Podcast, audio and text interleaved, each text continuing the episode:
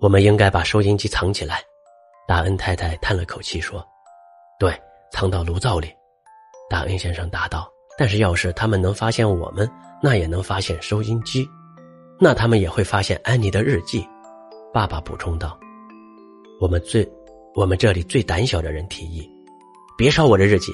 要是我的日记没了，我也不想活了。”我在心里祈祷着，谢天谢地，还好爸爸没有同意。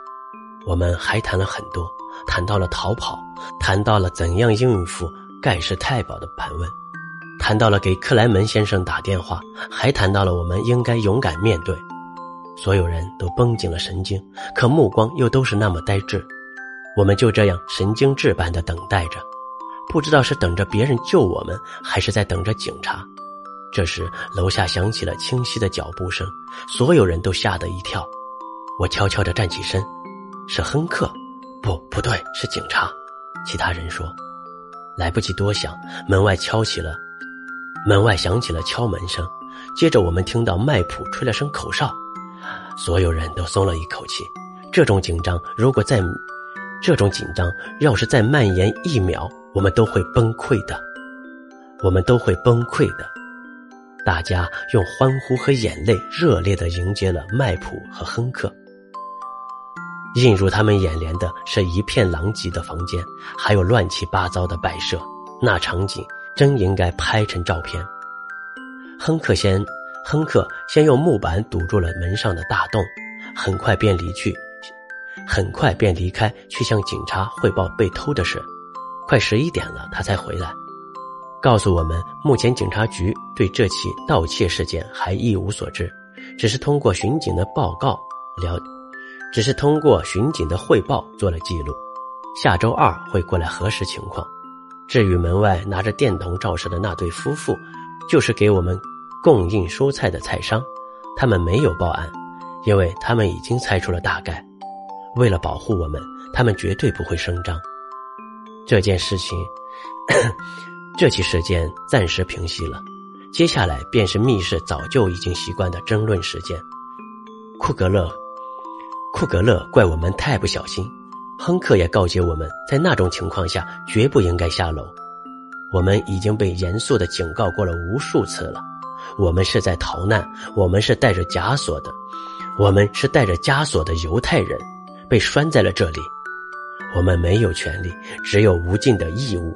我们犹太人不能感情用事。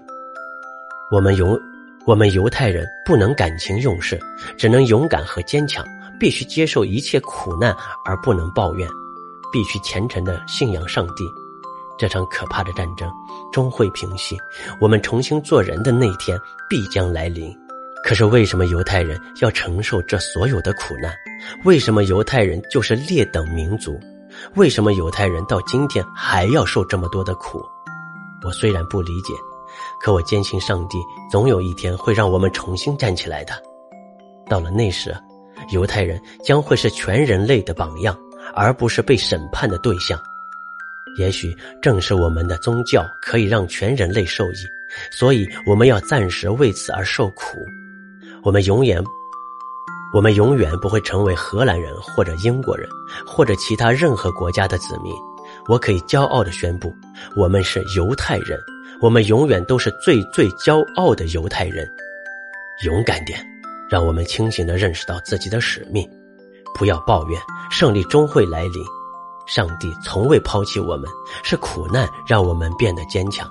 弱者终要倒下，强者才能生存。所以，我们犹太人永远拒绝沉沦。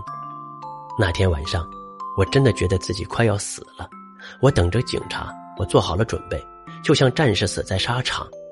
我真心渴望为这个国家献出自己的生命，可现在我又得救了。现在我最大的愿望就是战争结束后做一个荷兰人。